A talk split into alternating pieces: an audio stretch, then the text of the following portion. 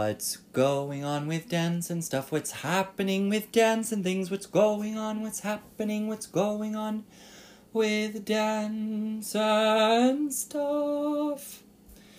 Hello. I've been thinking about vocal technique this week because I've been, um, I, you know, I've I've been at some Anthony Roth Costanzo shows, um, including his most recent performance at New York Philharmonic, which he curated, um, which included works by Beethoven, um, Berlioz, uh, Gregory Spears, a world premiere, and then a Julius Eastman piece, which was a New York Philharmonic premiere.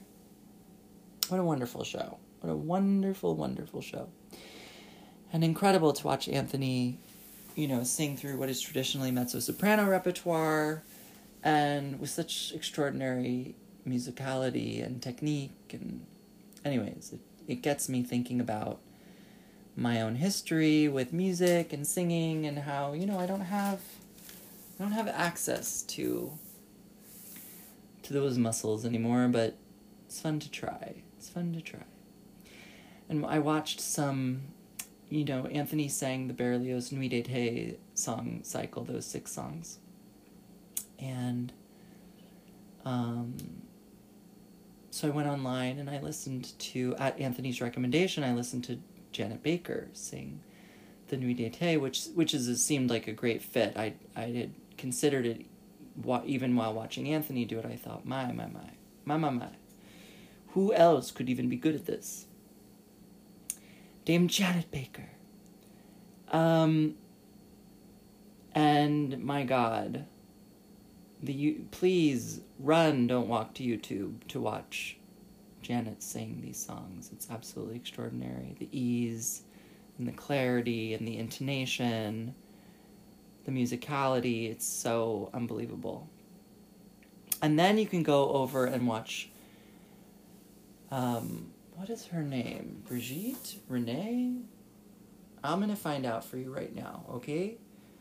Um, and it may take a second because I'm not a very good googly, googly. Um, just a second, almost there.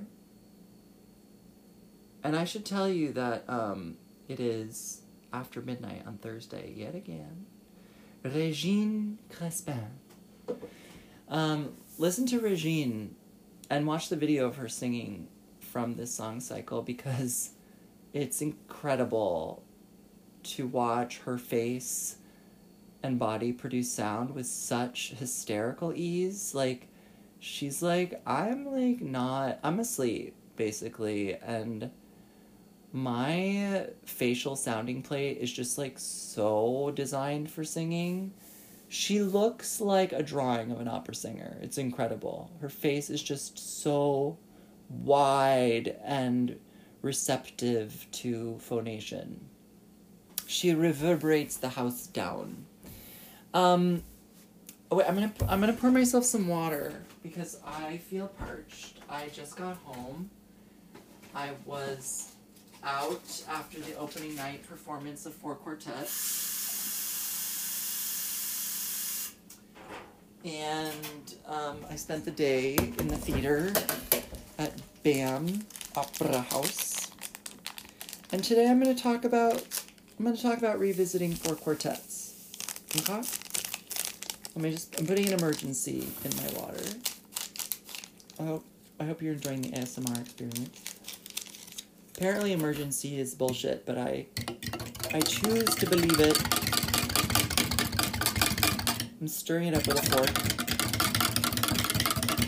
And I choose to believe it because it makes the whole the whole water drinking experience more pleasurable. Absolutely delicious. Wow. Okay. So, the last time I saw four quartets was not long before the shutdown in 2020 because we toured the show to Los Angeles in like February or January or February um, to perform it at UCLA. And it was, I, you know, I, when I first saw Four Quartets at Bard, and you know, it was my first encounter with it in this sort of two week residency of producing the costumes and putting the show together and, you know, meeting some of the dancers for the first time and being in literal residence with everybody in the dormitories at Bard. I had some misgivings about four quartets, and I thought, this show is a lot. You know, it's a lot to take in all at once because it's a it's a very visual experience. It can at times be sort of visually overwhelming. There's there's the scale of the decor is very grand for the most part. And they're very evocative light cues and that Clifton Taylor did this beautiful beautiful lighting and scenic design utilizing these four paintings by Brice Marden. But the paintings become so much more um, through Clifton's kind of reinvention of them as transparent scrim or sort of sculptural space. One of the paintings is made up of these rectangles that become a series of columns behind which dancers can disappear and reemerge. Um, and so you're not only taking in all of that, but then you're taking in this expansive vocabulary of movement that the. How many dancers are in it? Let's see. Dylan, Zach, Jason, Victor. Those are the male dancers. And then Kara, Christine, Miley, Melissa, Lindsay, Pam. So 10. God, I hope I haven't left someone out. No, I don't think so. And so you're watching 10 dancers, all of whom have kind of their own personal vocabulary of movement within this dance that that is malleable you know they a lot of people share share movement. The group has unison movement that's also that's also shared through the dancers as solos or parts of duets and oh Miley. Ugh, I'm so sorry. I, I'm sure I said Miley. Did I say Miley? Anyways. So uh, when I first saw Four Quartets, oh, not to mention the sound. So you have the T.S. Eliot poem being read by Kathleen Chalfant, of the entirety of four quartets. And then you have um, music composed for two violins, a cello, and a harp. Is there a viola? Yeah, I think it's string quartet and harp. And then you have also Sa- oh by Kaija Saariaho the Finnish composer. And then you also have electronic sound, like sound effects. I can't remember what they call it in the program, but it's like sometimes you hear the sound of the sea, or the sound of a whisper, or the sound of wind? Question mark. I have to say that that sounds are the are the element I would first eliminate you are the weakest link. Goodbye. Um, but even at this point in my viewership of the piece, I, it all feels somewhat integral. So at Bard, I was struggling to put the pieces together. And I saw all the performances. And then we toured the piece to London and it was you know housed in the Barbican Center in this theater that's just so this is strange to say but it's very contained this particular theater at the Barbican Center is it's very interesting in its architecture particularly if you're sitting in the audience because each row of seats has its own door so you can imagine you you open a little door and the only place that's possible to go is walk directly into your aisle of very kind of wide velvet seats, like very extremely comfortable as theaters go. And then when you're sitting in the audience, you feel you're kind of overcome by this like what am I it's hard to hard to describe the feeling of it, but it's it's it's really like being held in what is a rather large space, but the way in which the surfaces and the architecture of the seating is designed, you feel very cozy. And so it's incredibly easy to focus only on the performance and become totally engrossed in it. There is nothing around you to distract. There aren't there aren't giant pieces of architecture around the proscenium or up in the boxes that like draw the focus upward or to the side. It's a real it's kind of theater where like it becomes incredibly comfortable to focus. And it is in London that I feel like I I really got to know four quartets and began to kind of love four quartets and was very happy to revisit it yet again in Los Angeles in 2020. And in 2020, I also was hired on as the understudy for the dance. So at that point, I may have even, I think I was sort of like, I was the understudy when we did it the Barbican, but it was kind of like, I didn't, I was, I hadn't been involved in the rehearsal process and I didn't know any of the dance. But, you know, in some crazy situation, like, I'm sure I could have jumped in for a couple sections with a little bit of rehearsal. that would have been crazy. Because in reality, Pam would have just rearranged the dance, which is not not impossible to do at all. And then once we were going to LA, I took on the role of understudy in earnest and actually learned quite a bit of the dance and attended all the rehearsals leading up to that particular tour. So then I started to get a more intimate kind of understanding of the material and the structure. And then watching it in LA, it really took on a whole other kind of life for me. And I found myself feeling very moved by four quartets. This time around, um, I'm no longer the understudy. Brian Lawson, who is performing with Pam in her works coming up at Goldberg at Princeton University soon and also for her new work, Song of Songs, which will premiere at Bard this summer. Brian Lawson is joining the group. So Brian is now tasked with understudy duties for four, four quartets. Um, so I was not involved in the rehearsal process this time around. So I came in to watching the dance today, really after years of not seeing it, and watched some of their tech rehearsal, and the only part they ran was the last section. So I sat and watched that. And then I showed up for the show. And they brought Stuart, and we sat in the audience. And I was with Harriet and her date, and Clifton, the lighting and decor designer. And I just got, you know, swept away by four quartets and the really the performances by these dancers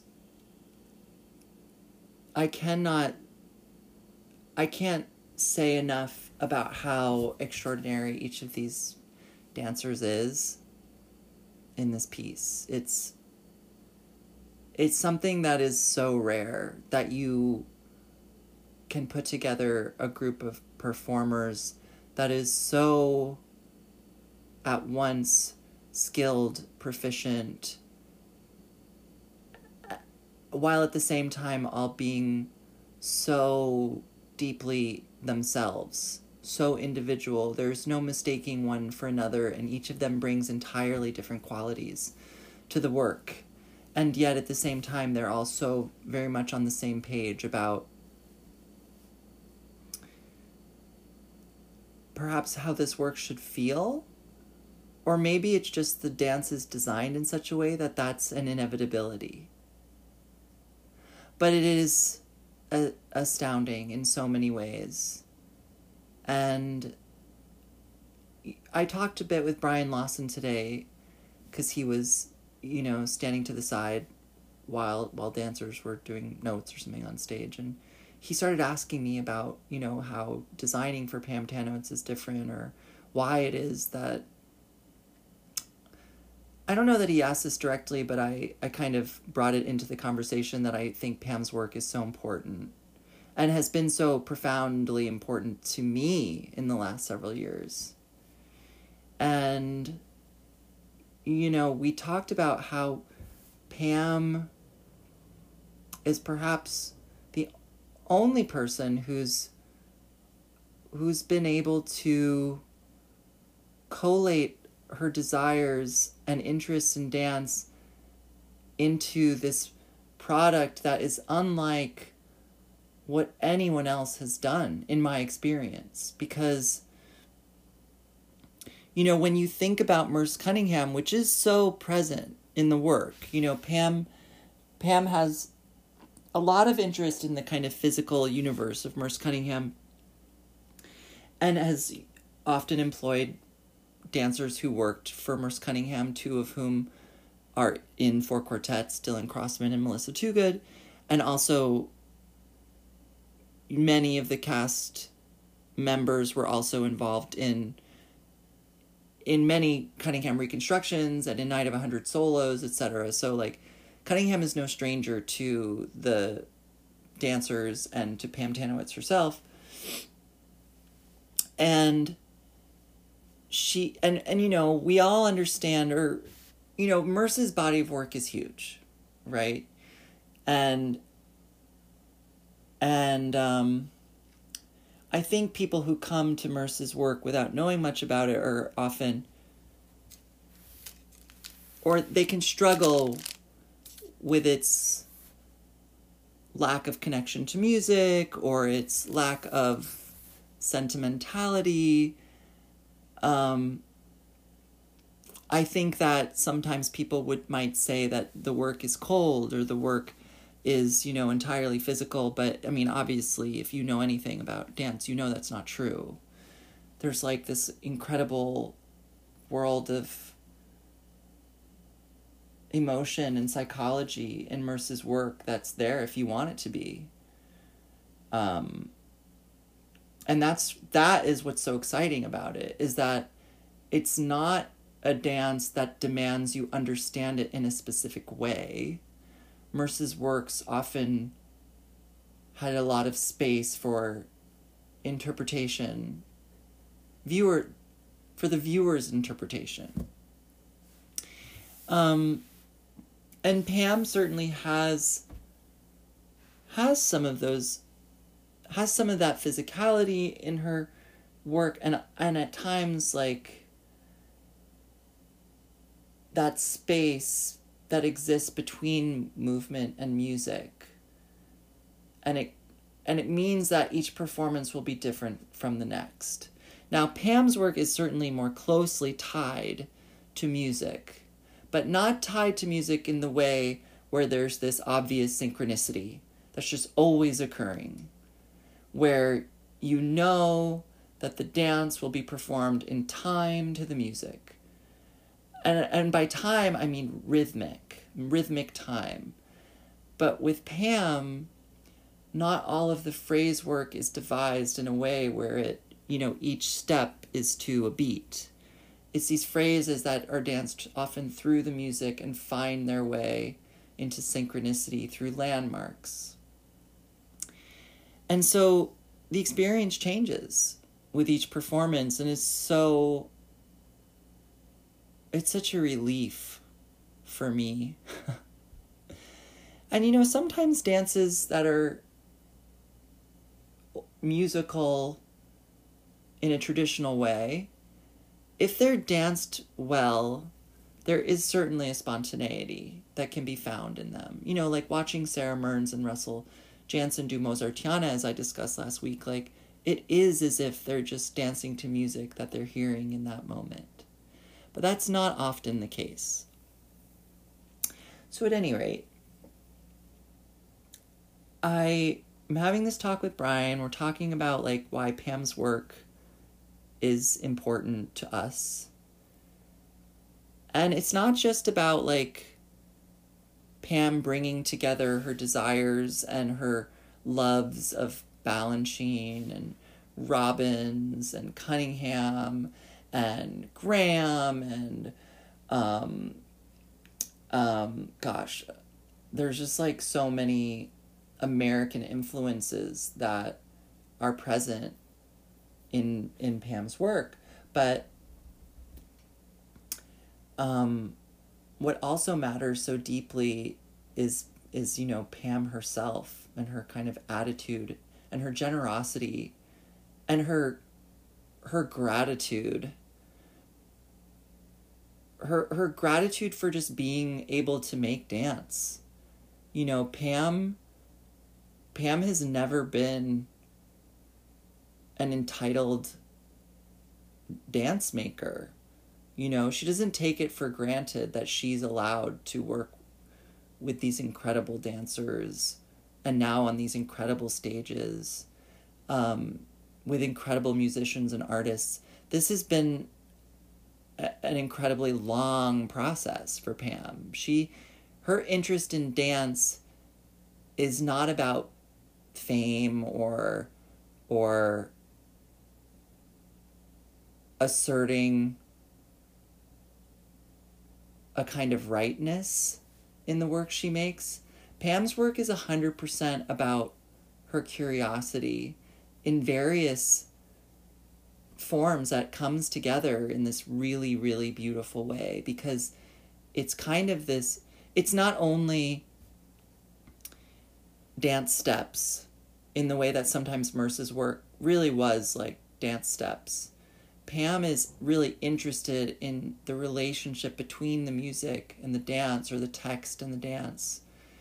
And also, you know, her work, because of her interest in film, has this very kind of scenic quality to it. Um, yeah. It's very emotional once you really get to know the work it's like each each each viewing of the dance is such a gift so i'm so anyways i'm so grateful that i'm able to see the work so frequently and that i was able to see four quartets again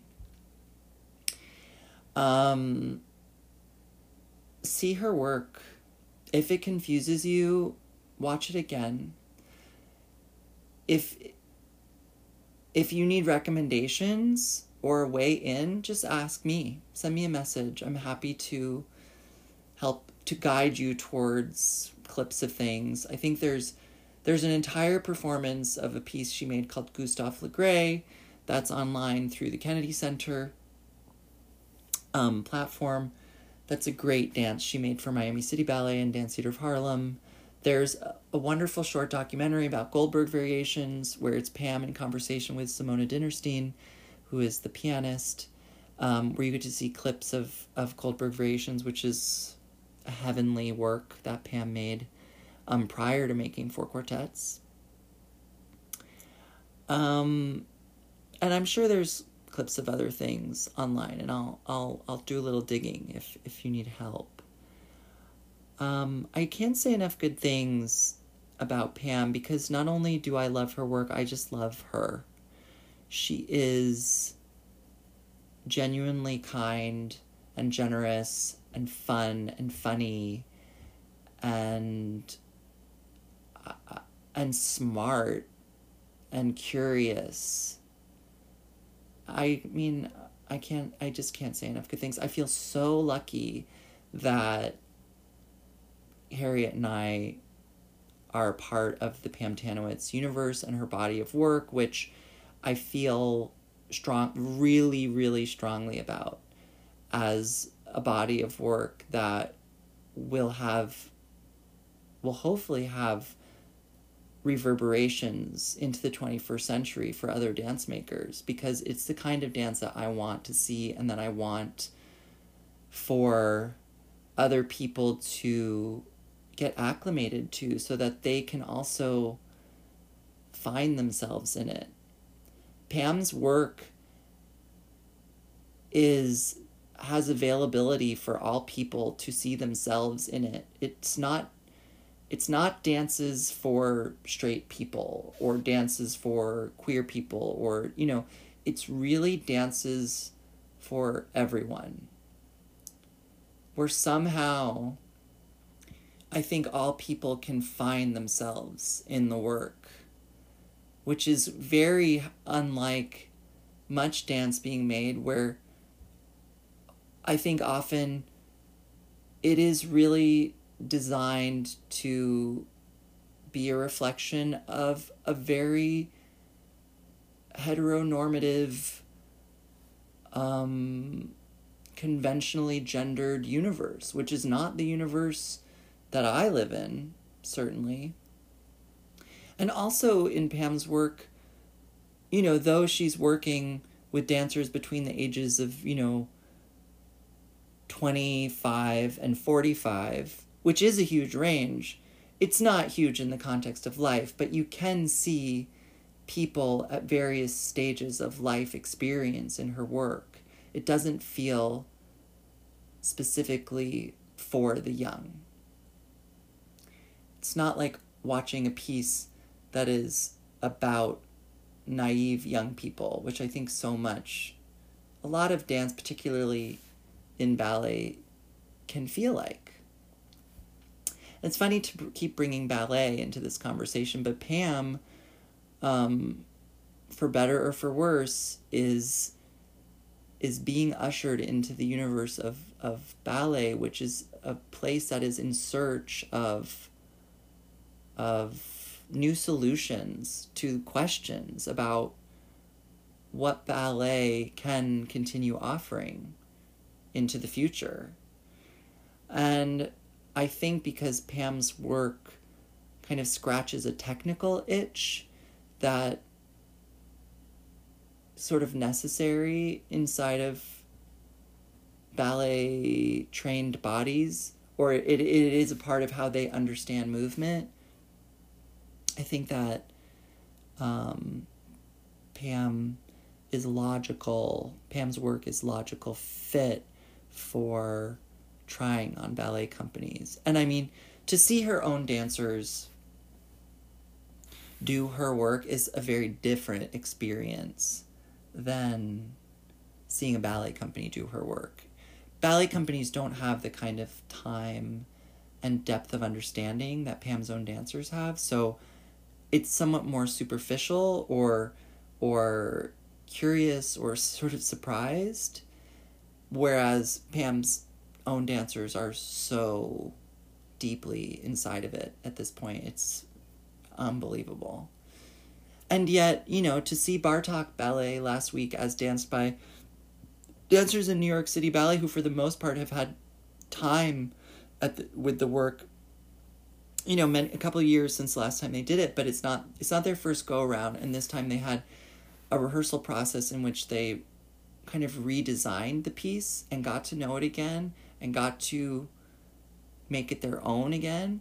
And it, and I think the piece became a lot more real this time. And I think it will only continue to grow as they continue performing it. So please go see Bartok Ballet when it comes back in a, soon, like a week.